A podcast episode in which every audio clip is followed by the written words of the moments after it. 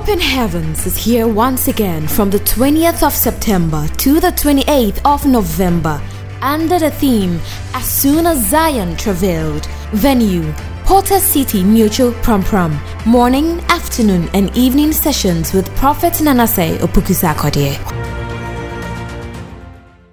I'm going to show you two sessions of intercession. The difference between intercession in the Old Testament and intercession in the New Testament. Intercession in the Old Testament has to do with the natural. But intercession in the Old Testament, New Testament has to do with the supernatural. So the Old Testament intercessors is not the same as the New Testament intercessors. Solomon gave us a state. The reason why God doesn't judge us the way he judged the Old Testament folks, I'm going to show it to you. And the advantage we have to be able to stand in the gap. Amen. There is no scripture in the Old Testament that says resist the devil. There's no scripture like that. There's no scripture. I'm going to show you something in a second. There's no scripture that says that resist the devil. That means that the Old Testament folk didn't have that kind of opportunity. Solomon put it in a certain way in the book of Ecclesiastes chapter 4. Ecclesiastes chapter 4 from verse number 1 to 3. Listen to the way Solomon put Ecclesiastes chapter 4 verse number 1. So I returned and considered. All the oppression that are done under the sun. This is Solomon's view of what he saw that needed an intercession. And he said that, and behold, the tears of such as were oppressed. There were people who were oppressed. There were also tears coming from their eyes. And they had no comforter. They have no comforter, but we have a comforter. So Solomon said the Old Testament folk did not have a comforter. They didn't have a paraclete. They didn't have an intercessor. We have an advantage. Jesus said, it is expedient for you that I go. If I don't go, the comforter will not come. But this one said they didn't have a comforter. So God could have done a lot of things with us, even not because of our laziness. It's not going to be the way you like it. It's not going to be the way you come to shout and get yourself excited. It's a week of no selfishness. You dare not ask God. God told me, say, tell them, nobody dare not ask me anything of his own. That is not for this week.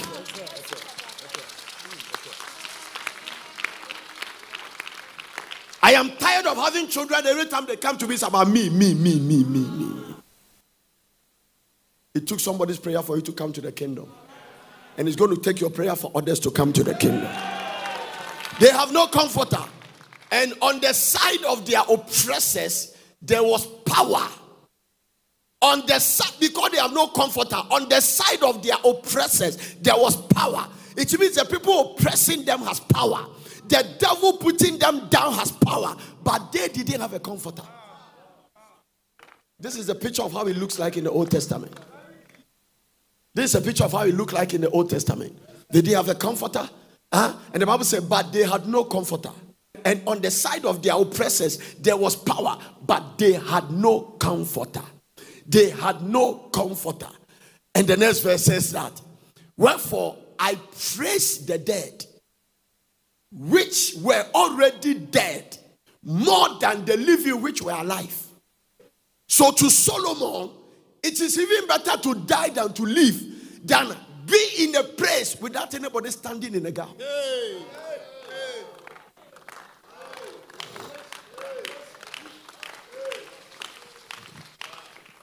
Solomon said that there was no reason for living. I mean, it was better you die because the oppression was too much.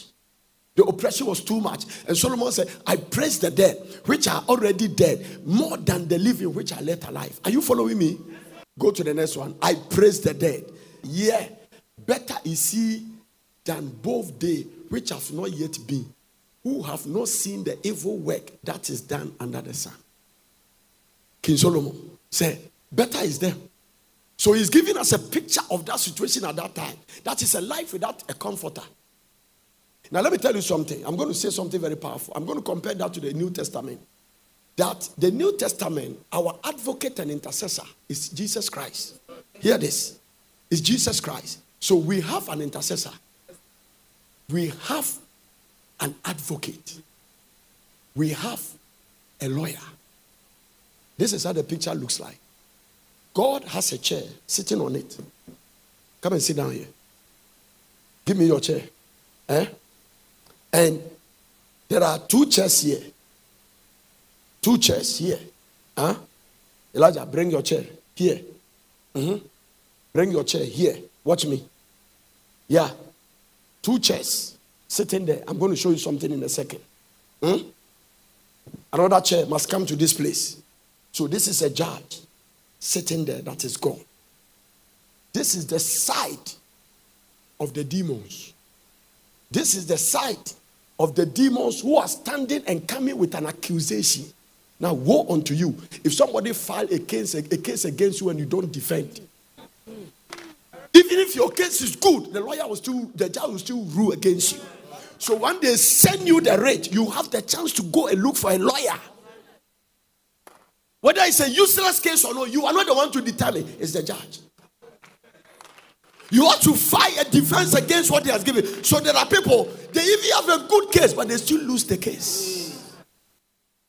I'm going to show the difference between the Old Testament and the New Testament. So this is what is happening to us now. The devil and his demon, don't forget, is an accuser of the brethren. So he just go to God. God, as for God, is sitting in his throne as a father and as a judge. Whatever case comes, she just makes sure he sit down to listen to the case.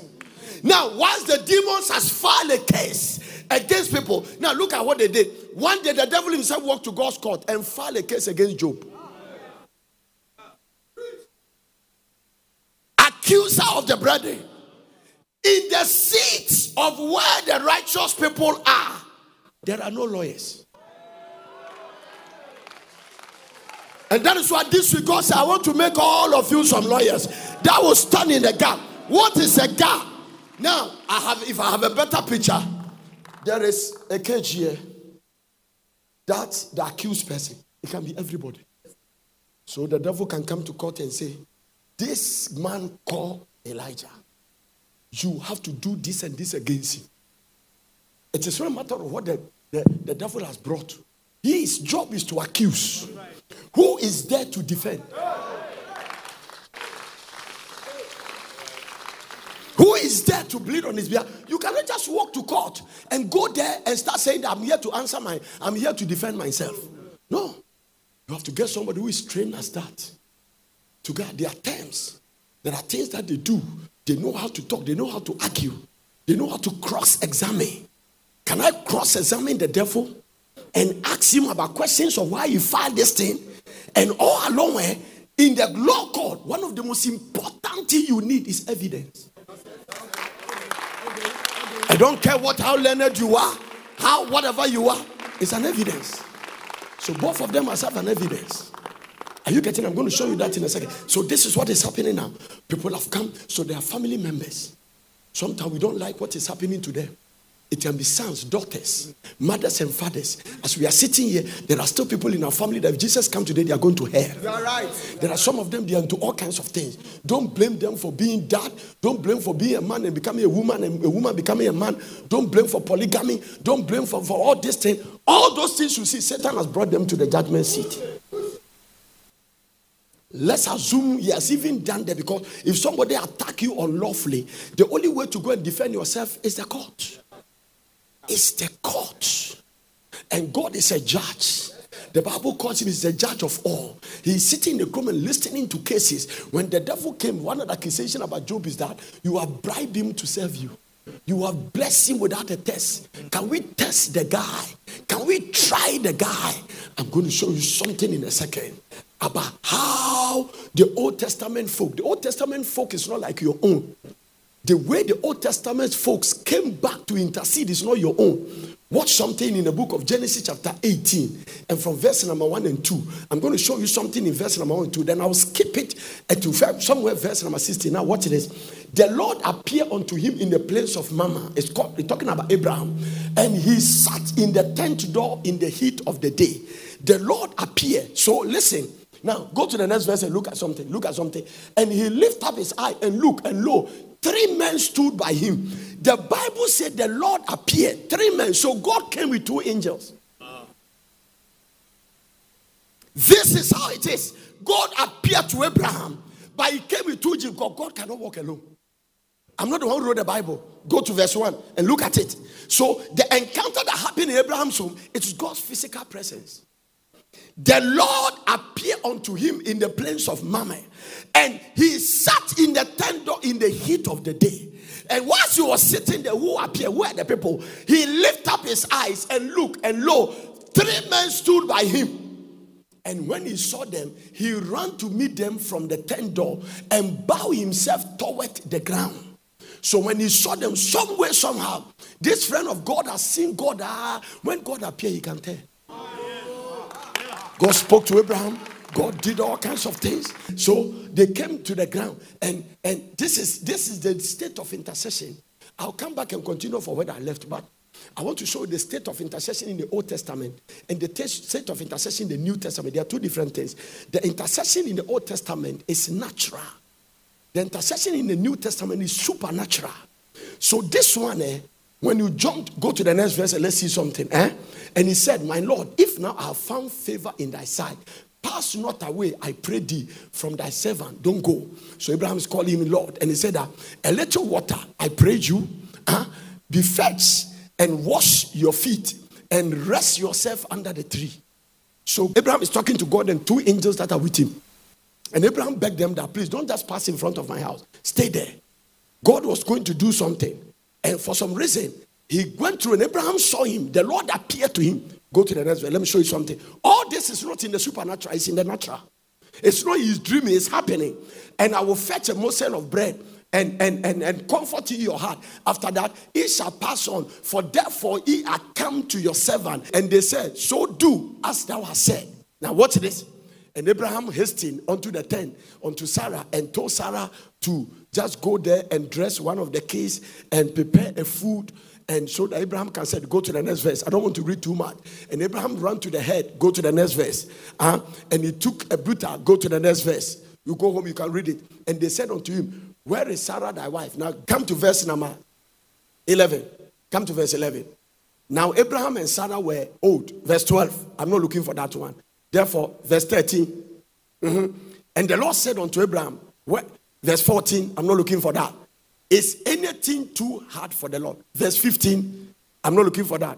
Sarah, verse 16, and the men rose up from thence and looked towards Sodom. And Abraham went with them to bring them on the way. Verse number 17, watch this. And the Lord said, shall I hide from Abraham that which I am about to do? So watch this. When God appeared to Abraham in chapter 18 from verse 1 and 2, he was on his way to Sodom and Gomorrah. Well, that's where he was going towards. And somewhere Abraham located him. So Abraham forced him to come and finish. And the Bible said they ate. When they finished eating, they got up to move. Verse number 9. And they said unto him, where is thy wife, Sarah? Verse number 8. I'm looking for something. And he took a butter and milk and a calf, which he addressed, and set it before them. And he stood by them under the tree, and they did eat. So God ate in Abraham's house. The Bible said in the verse number 1 that Abraham saw them coming. They were not coming. He called them. He constrained them to come to their house. That is what we saw in chapter 18 from verse 1. The Bible said that, and the Lord appeared unto him in the plains of Mamre. And he sat in the tent door in the heat of the day. So Abraham was sitting somewhere and he sat in the heat, just enjoying the natural breeze. And verse 2 said that he lifted up his eye and looked, and lo, three men stood by him. And when he saw them, he ran to meet them from the tent door and bowed himself toward the ground. Abraham bowed himself. Anytime you see there is an angel, he will reject worship. But if it's God, he will take it. So one of the signs that this is God is that they didn't reject the worship. Anytime it's an angel, you say, no, I am also a man like you, I'm sent. But if it's God, it's like Jericho. It's like when Joshua was about to take Jericho, there was a man standing with a sword. And Joshua appeared to me and took him and spoke to him. And he said, are you for us or for our adversaries? And he said, as a captain of the hosts of heaven I have come, remove your sandals, where you are standing is a holy ground. And Joshua bowed himself to worship, and the man received the worship. So that is not an angel. This one, Abraham is worshiping the man, and the man, he bow himself toward the ground and worship the man, and the man has received the worship. Are you getting verse 3? And he said, my Lord, if now I found favor. So verse number 8 said that Abraham went to the flock and picked a kid and prepare and slaughter the goat and let Sarah set up food, prepare food. And he took the butter and the milk and the calf which he has dressed and set it before them. And he stood by them and under the tree, and they did eat. So this supernatural being, God and two angels, ate in Abraham's house.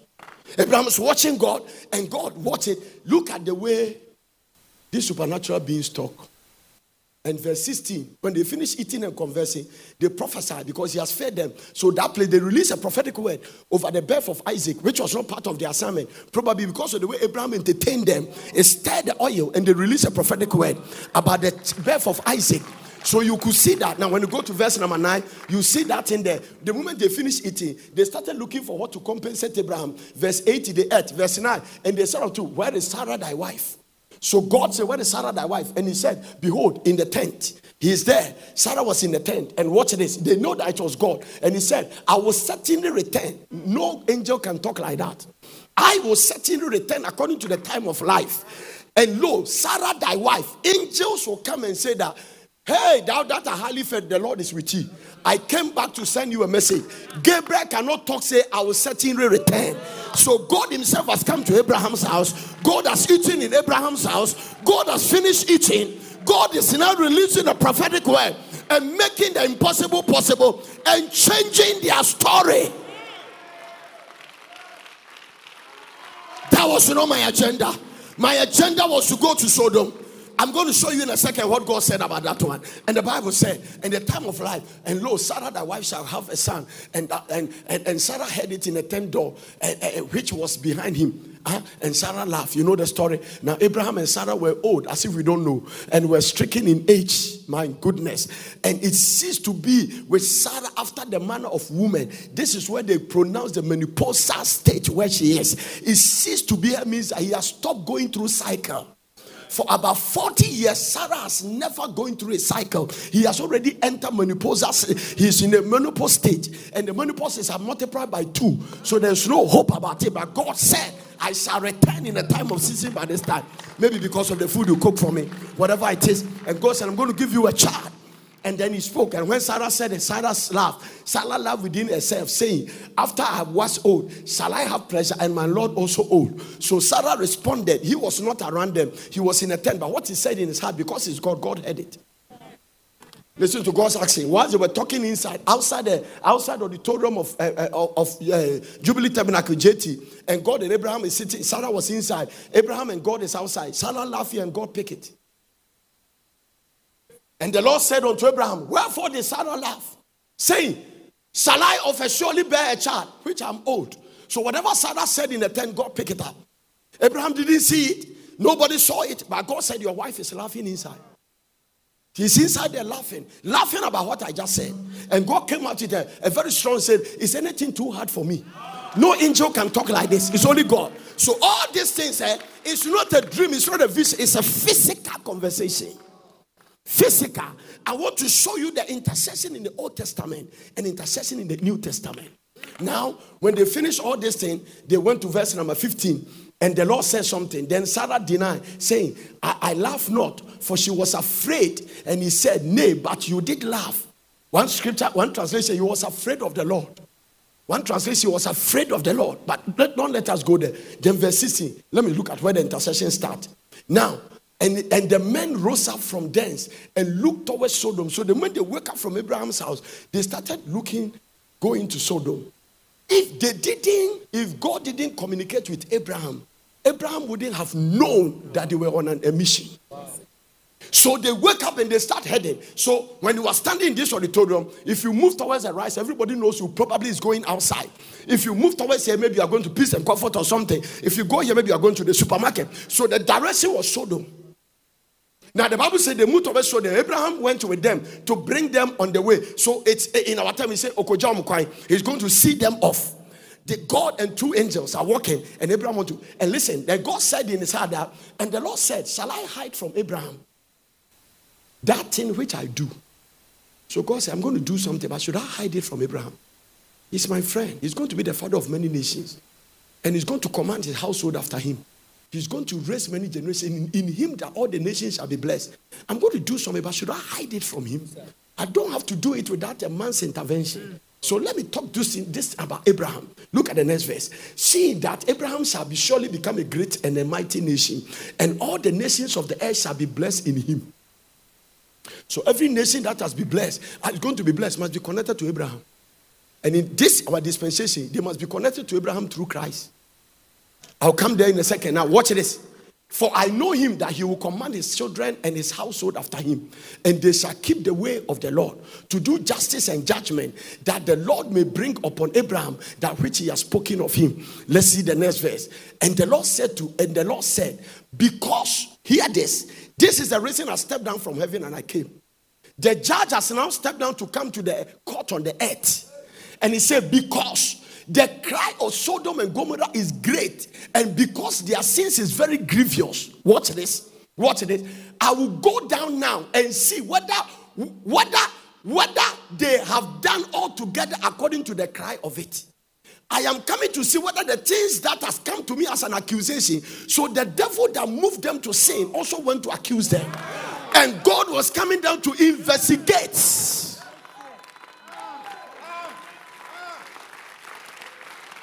God has come down to investigate. So he said that I will go down now. I'm coming down and see whether the things I've heard, everything I've heard was true, which has come unto me. And if not, I will know.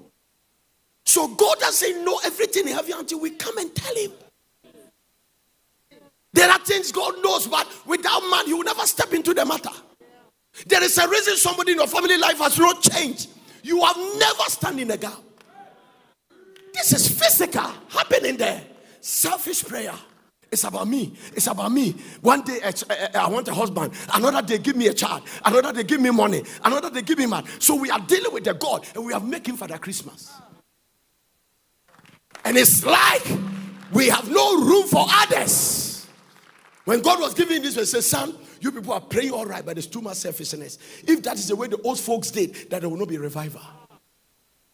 Some of them went to there in Azusa Revival. They never cry about their dresses and their things, and they never cry. In the Acts of the Apostles, they sell their land and bring their money to the church so that other people can get it. And Peter and them were doing crusades, and 3,000 souls were won, 5,000 souls were won. When they threatened them not to preach, they came back to their own company. They prayed, and the Bible said the place was shaking. They received boldness to go and preach. But this generation, God came down to investigate. So listen, I'm going to show you that God will not judge countries. People are saying America is under judgment. America is going to be judged because of evil, because of homosexuality, because of that. Now listen, God doesn't judge things like that.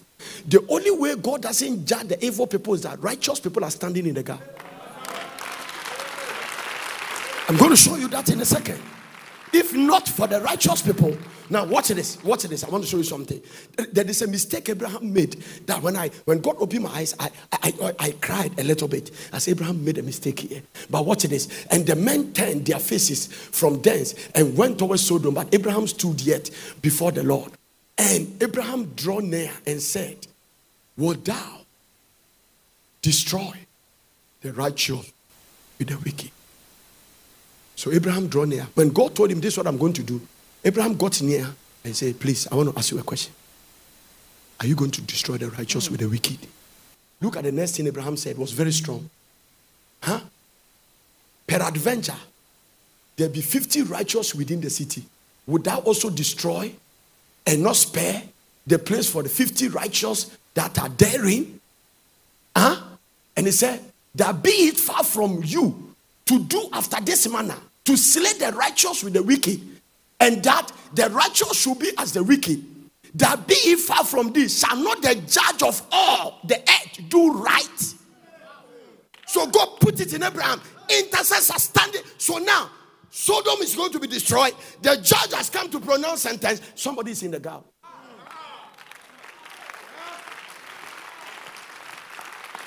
This is a picture of what is going to happen now.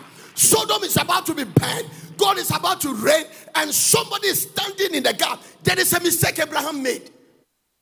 I'm going to show you in a second. And say, no, the judge of all. You are the judge of all judges under you. Will you do that? And destroy the righteous with the wicked? No way. You can't do that. You can't do that. Look at what Abraham did. Huh? And the Lord said to him, if I found Sodom 50 righteous men, according to your bargaining power, within the city, then I will spare all the place. So it doesn't matter the homosexuality, it doesn't matter the gayism, it doesn't matter what they are doing. If I find 50 people who are righteous, it compensates the wicked. Hear this.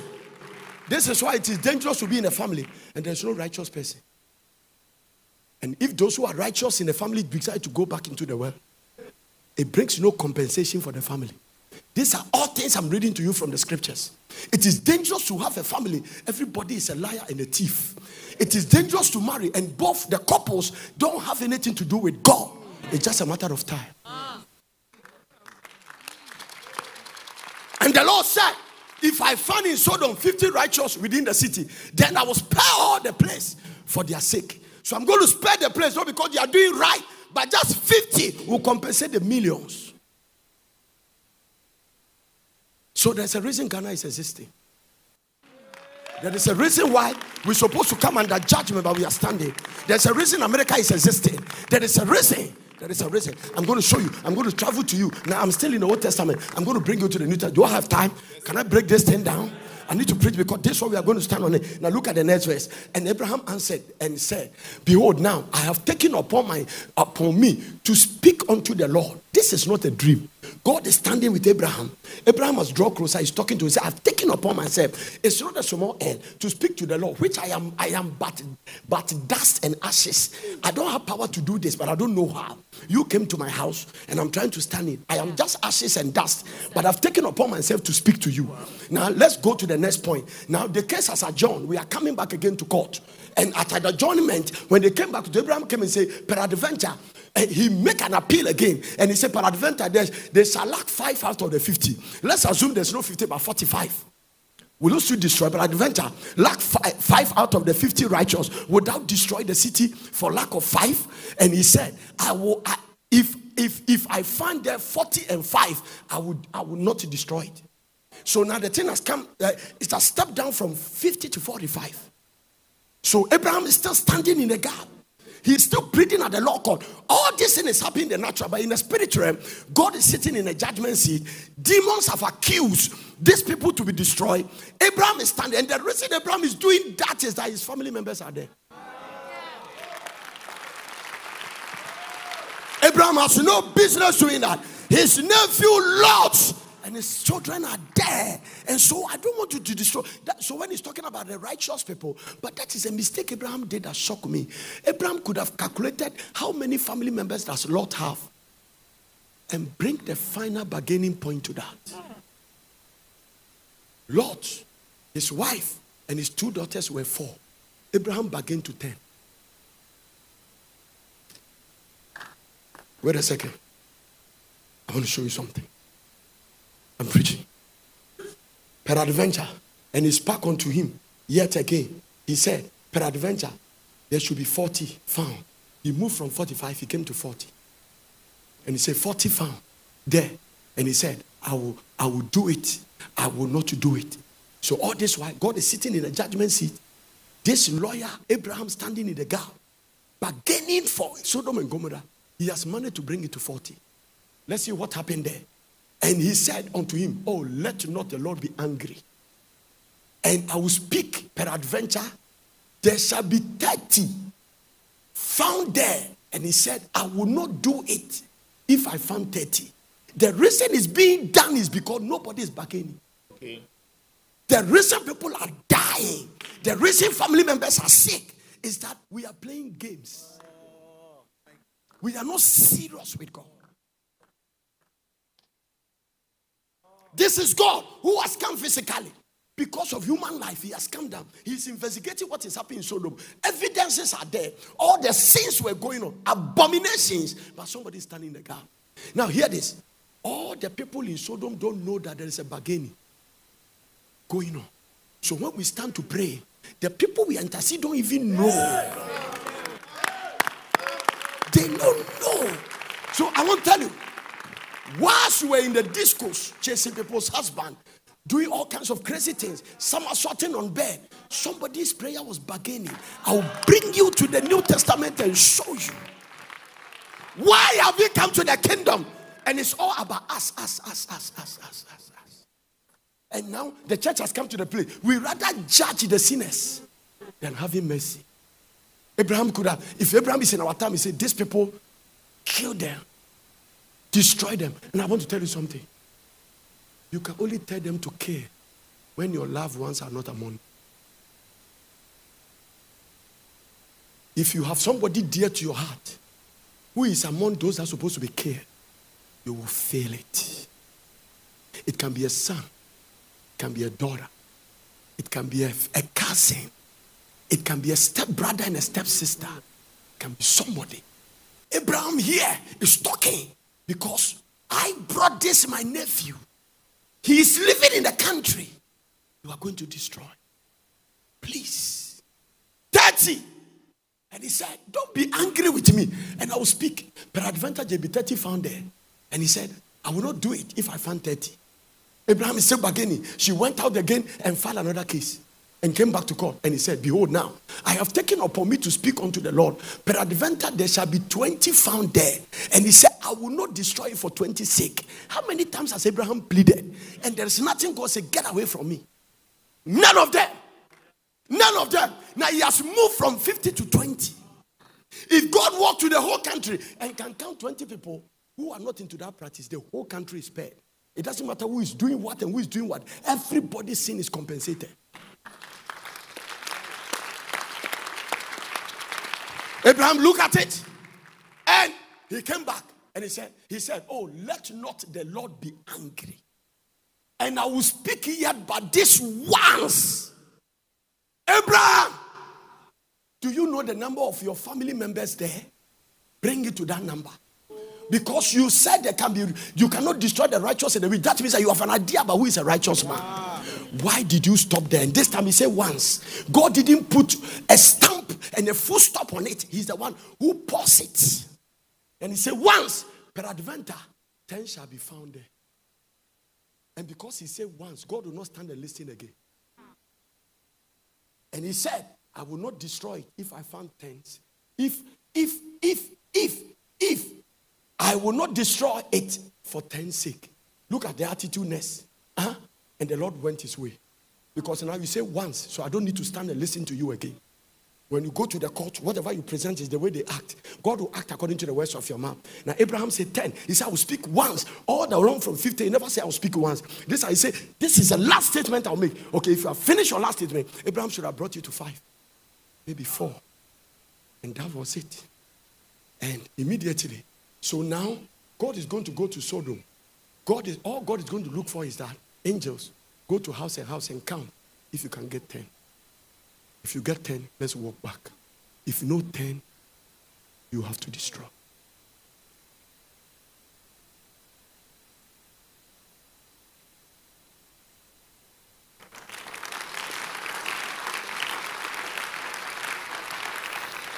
This is what I'm afraid. This is what I'm afraid. That the politics has eaten into the church. People have become passionate for NDC, NPP. Now, if I become passionate for a party, then I won't pray for them when they are in power. And if I'm the one to bargain, then I won't bargain. I want them to make a mistake so that we punish. This is what I'm afraid. If there's anything that gives me sleepless night, it's the way politics has eaten into the church. Paul said, I exhort therefore. I'm not saying you can't be in a party. Find a party and join the party. But don't be so passionate that because you belong to this party, you will not pray for the other party. I'm telling you, there are people in church who belong to maybe NDC, they will never pray for MPP. Some who belong to MPP, they will never pray for NDC. And they will join the worldly people to criticize the government. Who, when you make a decision, it affects everybody. Right. I'm speaking as a prophet of God. I am not a politician. I am not interested in it. I've been praying for this country. I don't know when, from Bedin Power. I've declared all kinds of fasting. From 10 days, 40 days to 100. To pray for this country.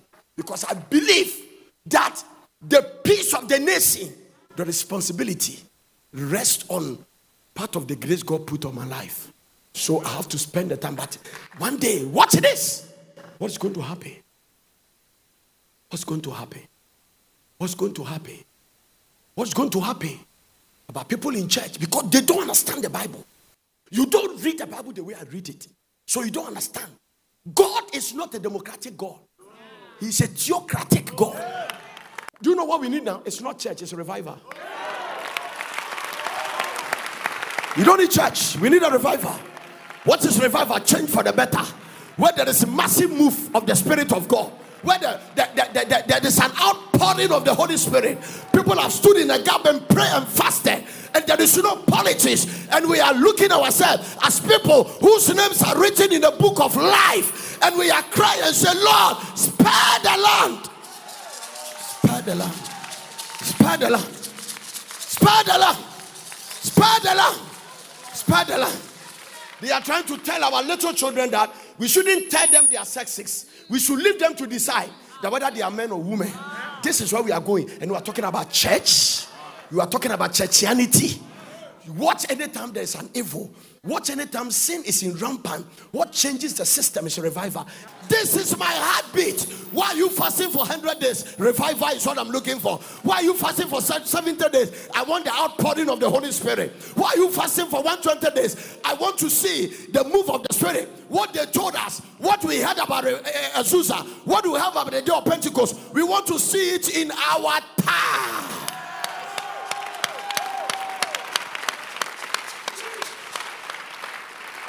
We have changed material things, and what are we going to do with it?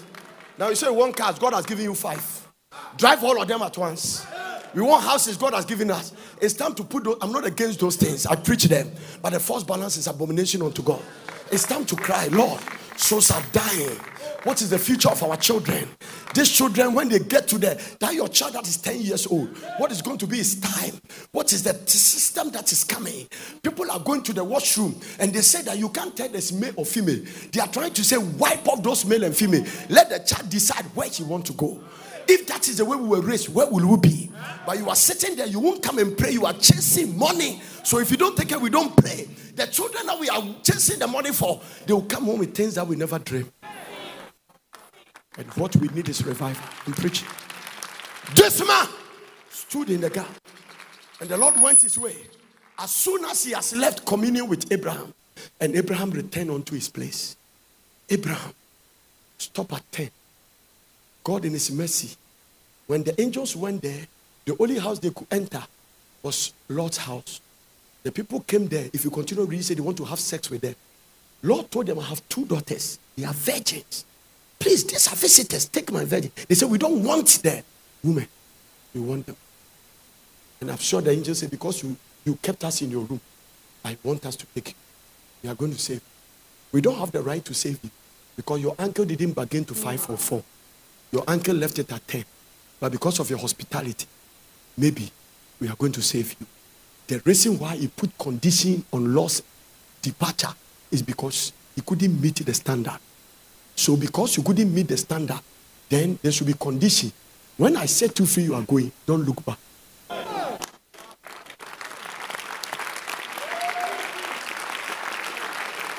Don't look back.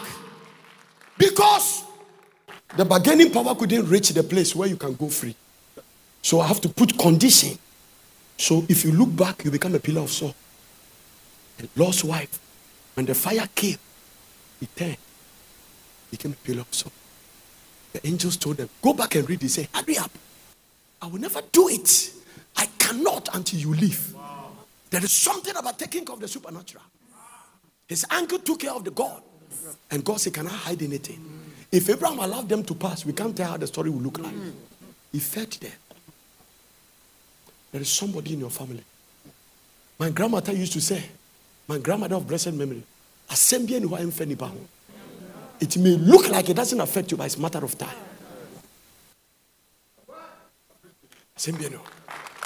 Don't ever deceive yourself. That it's just about you and your children. There is a house your son will one day go and marry. There is a house your daughter will go and marry. What is the state of that house? Wow. Wow. I want to draw your attention. Today is not the day for selfishness. Step out of politics and pray for your president. Pray for the cabinet. Pray for the ministers. Pray. One day God woke up and said, son, pray for the people surrounding the president. It can be a house help. It was a house help that moved Naaman to come to Jerusalem for healing. It was not the president. His housemate said, Daddy, there is a prophet in my country. And Naaman listened to that house help.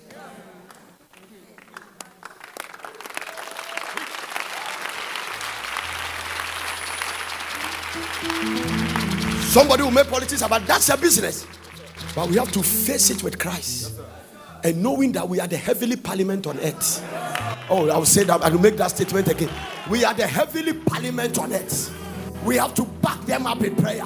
Lord, help them to make the right decision. Help them to move the country forward. Yes, sir. Let every decision the president makes take us 7 times forward. Yes, sir. Because I am here. Because I am a child of God. I want my children to live well. Hey! Yes. I woke up here 3 days ago. I was praying. The Lord told me, say, you have not thanked me for waking up in a peaceful country. You can't take it for granted. There are countries you can't come to all night. When are you going to pass? This man stood in the gap. If I can find 10 righteous. There is a son you must pray for. This week there is a daughter. There is a man you want to marry whose house is a mess. The altar there is a destructive altar. There is a son who is going to school. There is a daughter who is going to school. There is somebody. Forget about yourself this week. There is a country you must stand in the gap. There is a future husband, a future wife. There is an auntie. There is a cousin. There is a niece. There is somebody. You must write their name and bring to the altar and say, Lord, have mercy. Mercy. Have mercy. Have mercy. Have mercy. There is somebody you must pray for. People in the church. There is a mother. If you don't pray for, you will be in heaven and here is crying in hell. You love them. There is a son. Today we can't tell what our children has caught in the airwaves. We cannot tell. They don't need to travel abroad. The devil bring it to them through their phones. We cannot tell. We cannot tell. I did a youth program. I was taking them through deliverance. And one of the child, their father called me from and said, Papa, I'm surprised about the things you are saying. I call my daughter. It's more than even what you say. I thought my daughter is an angel. It's not. I asked him a question. When did you pray for your daughter? We pay big school fees for them. And we're forgetting to lay them on the altar. We want to take them to a good school to make a name. My child goes to Faith, JIS. He goes to so-and-so, SOS. What about Christ's altar?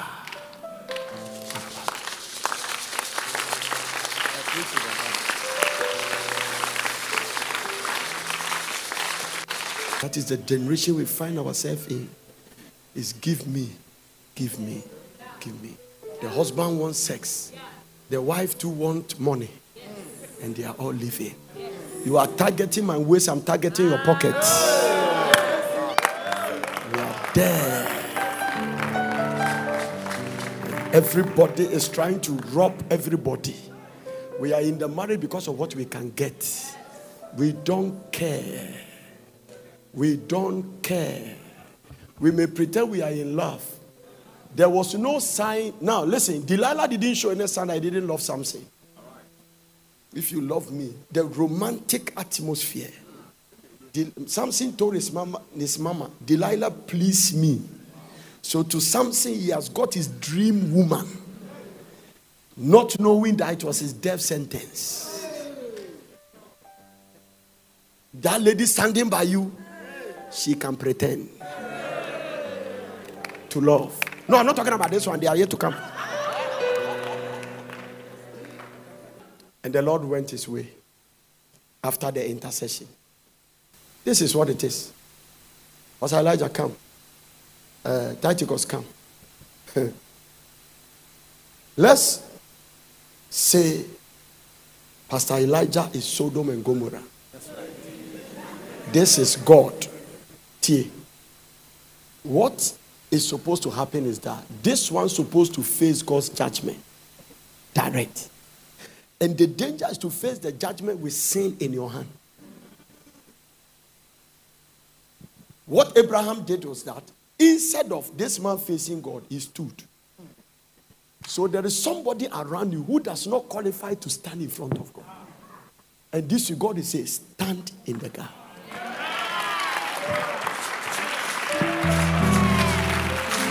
Another intercessor. Another one. Another intercessor. Oh, I love that man's intercession. Moses. Oh, what would have happened? Interesting. Right? I read that one and I say, Jesus Christ. Lord, man has power to do things like this. That we have power to be able to stand in the gap. Maybe sometimes it's ignorant. That what shocked me was the way the Bible wrote. And the Lord repented. That God, the Almighty God can repent. Look at the way they are looking at my face. Give me Genesis chapter 32. Genesis 32. Exodus 32. Sorry. Go to verse 9. Exodus 32. I'm sure. Verse 9. If I get it wrong, there's no arrest in it. Verse 9. And the Lord said unto Moses, I have seen this people, and behold, they are stiff-necked people. This is God speaking. Now, if you want to know the depth of this one, let's go to verse 1 and read from there. Let me give you a little background of why God is angry. Watch this. And when the people saw that Moses delayed, now God has taken them after judging Egypt. 9 judgments. One day they wake up in the country, everybody firstborn is dead. If that one is not enough, the man blowing among them is God stopping the law of flotation and putting the Red Sea. The big one was, doctor, when they divide the Red Sea, this is Israel. Egypt is at the other side. When you stand there, those of you who have stayed in Eilat, you see Egypt over there.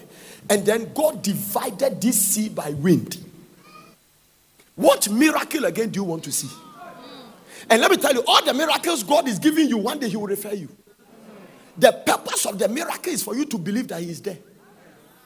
One day, when you were sick, I heal you. When you were supposed to have nervous breakdown, I didn't permit it. The sickness that kill others, you survive it. He's going to talk about it. Watch this. Now, look at it. And when the people saw that Moses delayed to come, so they've crossed the Red Sea. Moses has gone to the mountain to stay with the Lord.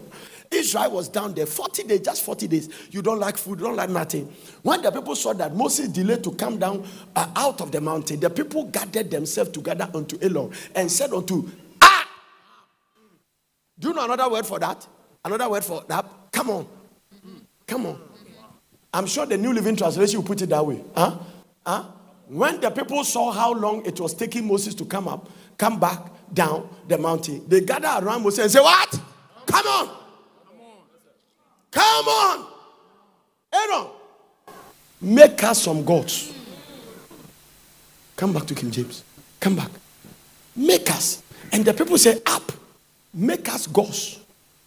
Which shall go before us. As for this Moses, the man that brought us out of the land of Egypt, we wait not what is become of him. We don't know the actual or her. So make us gods. Look at Aaron too. This is what Aaron did there. And God brought his name out of remembrance. I'm telling you. Do you know the book of remembrance? It is in Hebrew chapter 11. We call them heroes of faith. Even Rahab's name is there. Aaron's name is not there. First high priest. God took his name out. And Aaron said unto them, break off the golden earrings, which are in the ears of your wives, of your sons, and of your daughters, and bring them to me.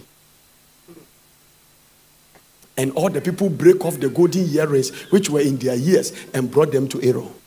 What did Aaron do? And he received them at their hand. And fashioned it with a graven tool. After he had made it a molten calf or giant bar. And they said, this be the gods, O Israel, which brought thee out of the land of Egypt. insulting God. So this is the God. The Jahweh is the one divided the Red Sea. He's the one that turned water into wine. Who said men cannot forget? Who said? That is why I'm here preaching to you. Who said? Do you know how many times the word remember is repeated in the Bible? I don't know the Bible. I know small. But the small I know, I can tell you. These people said, and Jesus Christ, when they said that, look at the way God, I saw the way, today I was studying the God showed me the way he rejects men. Look at it. And when Aaron saw it, he built an altar before it. And Aaron made a proclamation and said, tomorrow is the feast of the Lord. Now, on Friday, and they rose up early on the morrow and offered burnt offerings and brought peace offerings. And the people sat down to eat and to drink and to play. It's another message. And the Lord said unto Moses, look at the way God rejected them. Go, get thee down for thy people. So now they are not God's people again. Don't match Moses.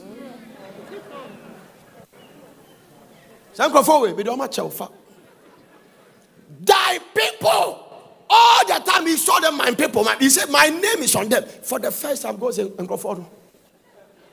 may the Lord never tell you that. Prophet Nanase, this is the first rejection. Thy people, which thou brought us out of the land of Egypt, has corrected themselves. Now, do you know something? The different guys, sit down. The difference between man's anger and God's anger. I wrote it in my book. Anger is slow. When God was talking to Moses, Moses didn't know. Moses stood in the gap. But later, when he saw the situation, he broke the Ten Commandments. What God stood, he couldn't stand.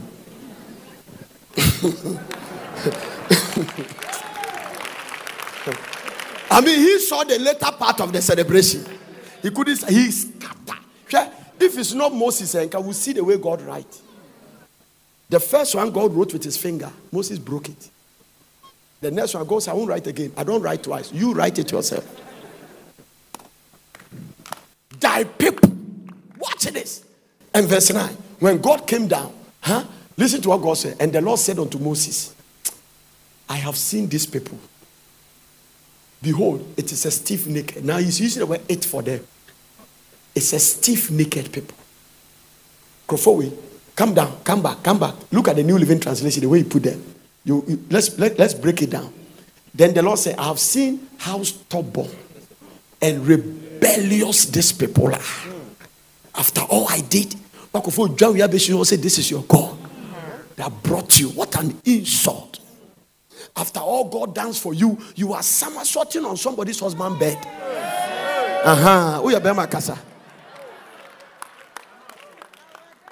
You think God has changed?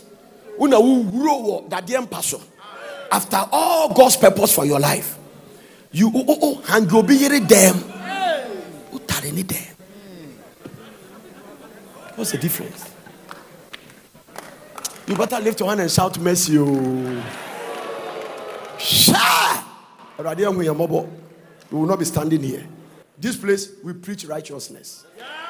If you are not ready to walk with God, you can't fit into the place. You will love your wife. You will marry one woman, stay with one woman, and enjoy her breasts all the time. It's in the Bible. It's in the Bible. I said it's in the Bible. Proverbs chapter 5 and verse number 18, 19. It's in the Bible.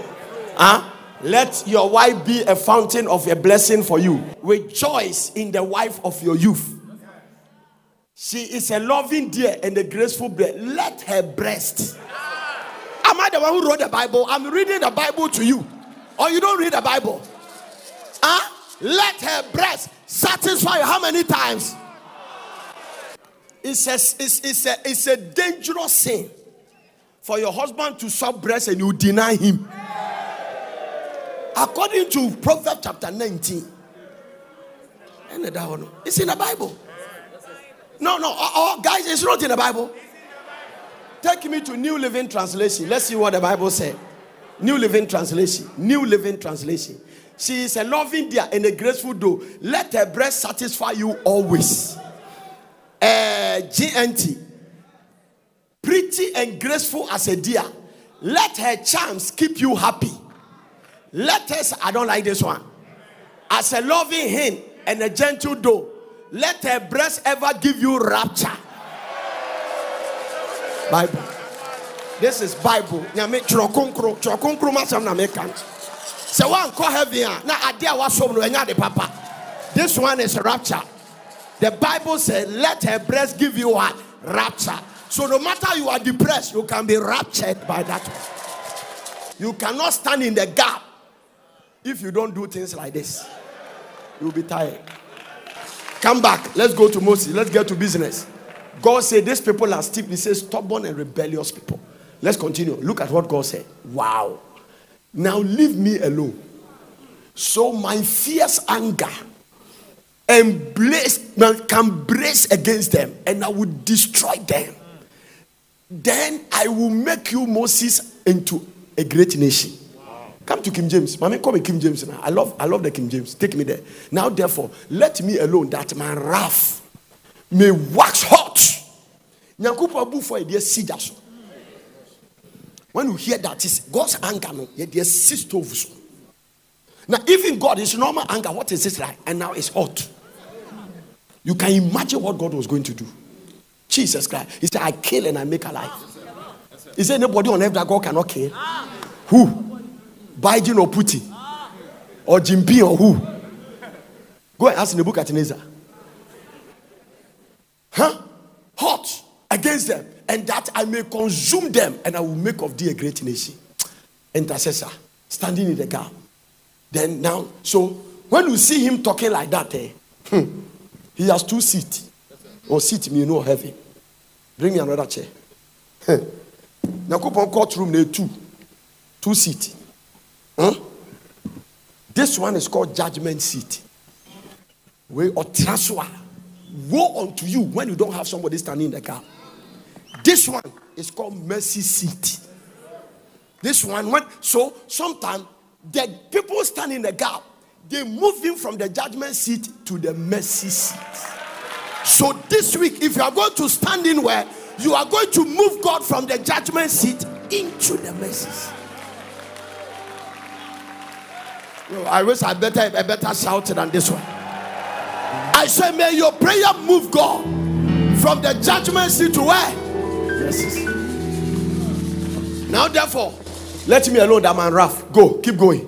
Now let's look at the standing in the gap. And Moses besought the Lord his God and said, Lord, why doth thy wrath wax hot against thy people? Which thou hast brought them out of the land of Egypt with great power and with mighty hand, standing in the gap. Now the man has come to bridge between him and Israel. Why? Wherefore should the Egyptians speak? So God is reminding Moses about rumor, tongue wagging. The people will be talking. It's not good. Me, I'm thinking about myself. When you call me, I say I won't come. You force me to come. You tell me leper, remove. You tell me that. I said, listen. And he said, wherefore should the Egyptians speak and say, for mischief did he bring them out, to slay them in the mountains, and to consume them from the face of the earth? Turn from thy fierce wrath, and repent of this evil against thy people. This is a man speaking. This is an intercessor. This is a man standing in the gap. This is a petitioner. And listen. Remember Abraham. Now he has gone back to the patriarchs. So he is reminding God. Does this God forget? No. He knows what is in your heart before you come, but he still says, ask. So don't deceive yourself. Moses said, remember Abraham, Isaac, and Israel thy servant. He said, Oko covenant. He's putting covenant into the matter because he knows he's not a covenant breaking God. So the reason you must spare these people is that you have a covenant with their fathers. Now, thy servant, to whom thou swear, he said, you swear by thy own self. He's quoting scriptures. He's reminding God of what he has said. He said, you swear by yourself. Didn't you swear to Abraham that I swear by myself? So the people have seen, all right, inevitably, evidence of judgment, but there's somebody standing in the gap. This is where God wants us to be. Huh? He swore, quoting scriptures. There are some people here, they are personal covenant with God. Yes, when they became born again, God told them, I'm going to hear your prayer. I'm going to honor your supplication. So apart from the scripture, there are people, may I have a personal covenant with God. There are some things that happen when I reflect God something, he comes down. Once I have a personal covenant I have with God. When I stood on that thing, I pray for you. Hardly will I make the prayer. But I don't also quote it rough. I don't just do it. Watch this. And I will multiply. Didn't you swear by yourself, by thy own self, and said them unto them, I will multiply your seed as the stars of heaven. I feel the prophetic anointing coming upon me. And all this land that I have spoken of will I give unto your seed, and they shall inherit it forever. This is what you told Abraham. So he has quoted scriptures, and the Lord repented. Amen. That's right. And the Lord repented of the evil. And the Lord repented of the evil which he thought to do to these people. And the Lord repented. And the Lord repented. Why did God repented? There was somebody standing in the car. There was somebody standing in the car. There was somebody standing in the car. One day, I asked God a question. I don't have any scriptural proof about it, but I believe it. No scripture is of a private interpretation. I said, Lord, Herod wanted to destroy all the children. When Jesus, at Jesus' time, he killed all the children from day 1 to 2. Can you show me why John the Baptist and Jesus escaped? Now, in Jesus' case, God said that, take the baby and run to Egypt. Before Herod cut him. We didn't hear why John the Baptist escaped. But how is it that Herod couldn't kill Jesus Christ? He said, Anna and Simon will pray.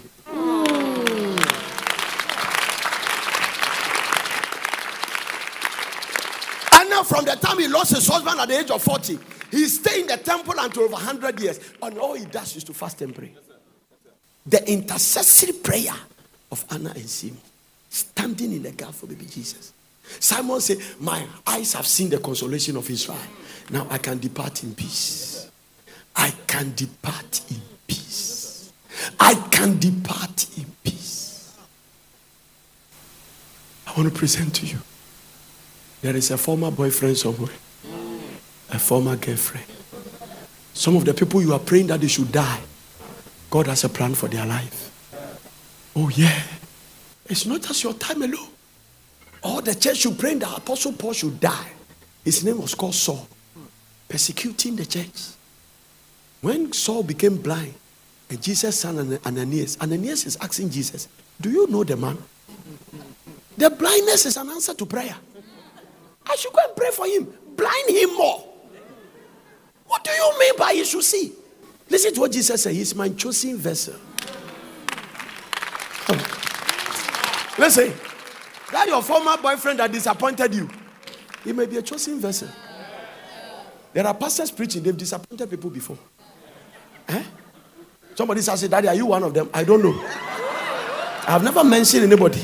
We have every.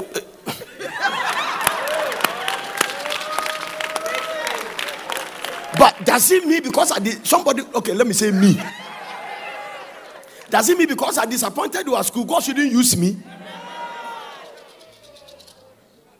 This is the bottom line. Some of you sitting, you know the men you have disappointed. Hey, don't go there. God has a plan for their lives. I'm telling you, God has a plan for their lives. Stand in the gap for your husband. Stand in the gap for your wife. Stand in the gap for your first child, second child, third child, unborn children. Stand in the gap for the nation, the president of your country, the ministers, the parliamentary member, the police. Hey! The judges, stand in the gap. Stand in the gap. Pray. Mention their name. Stop condemning this country. Stop speaking evil. Stand in the gap. Stand in the gap. Stand in the gap. That is what we have. Stand in the gap. Don't criticize your leaders. One day you become one. Who knows that one day you'll be the first lady of this country? Who knows? Stop criticizing them. A stick is too touchy, is too bad. Google it. Hallelujah to Jesus. Amen. Moses stood intercession twice. Now, that's why I said also, it's an extension of change of story. It's standing in the gap. But you're going to pray for somebody's story to change. And listen, if anything you make happen for others, God will make sure it happens. God will make it happen for you. Let's make it happen for others. I'm standing here preaching. I cannot tell. I may be a product of people's prayer. I've just spoken to you about intercession in the Old Testament. It happened physically. Then I'll bring you to the intercession in the New Testament. In the New Testament intercession, we have an intercessor. We have an advocate. His name is Jesus Christ. I'm going to show you that he intercedes through us. This is the difference between the old and the new. So once you are speaking in tongues, he does things, but he does it through you. That is why the tongues you speak, only God understands. Yeah. In the book of Numbers, let me end with this one. Numbers chapter 14. I'm sure. Numbers chapter 14. I think it's verse, let me read from verse number 11 thereabout. Numbers 14 thereabout. This is my last scripture. And the Lord said unto Moses, how long would these people provoke me? Second provocation.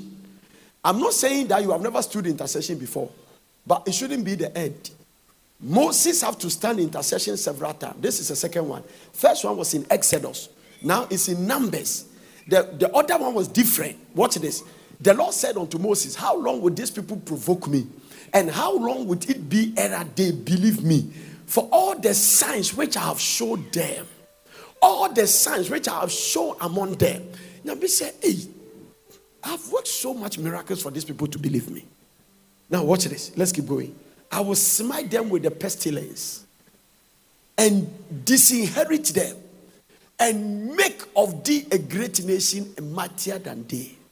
So for any time there is a demand for intercession, and somebody doesn't stand in the gap, God will go ahead and do what he says he's going to do. When somebody stands in a gap, God will change his mind. God bless you for listening. I hope you enjoyed the message. For further inquiries, contact Belt Prayer Center, P.O. Box GP 21421, Accra. Telephone +233 274 009933 or +233 242 472 655. Email us on info@pottercity.com or visit our website www.pottercity.com. Location: Plot 16, Mutual Road, Prom Prom, Greater Accra, Ghana.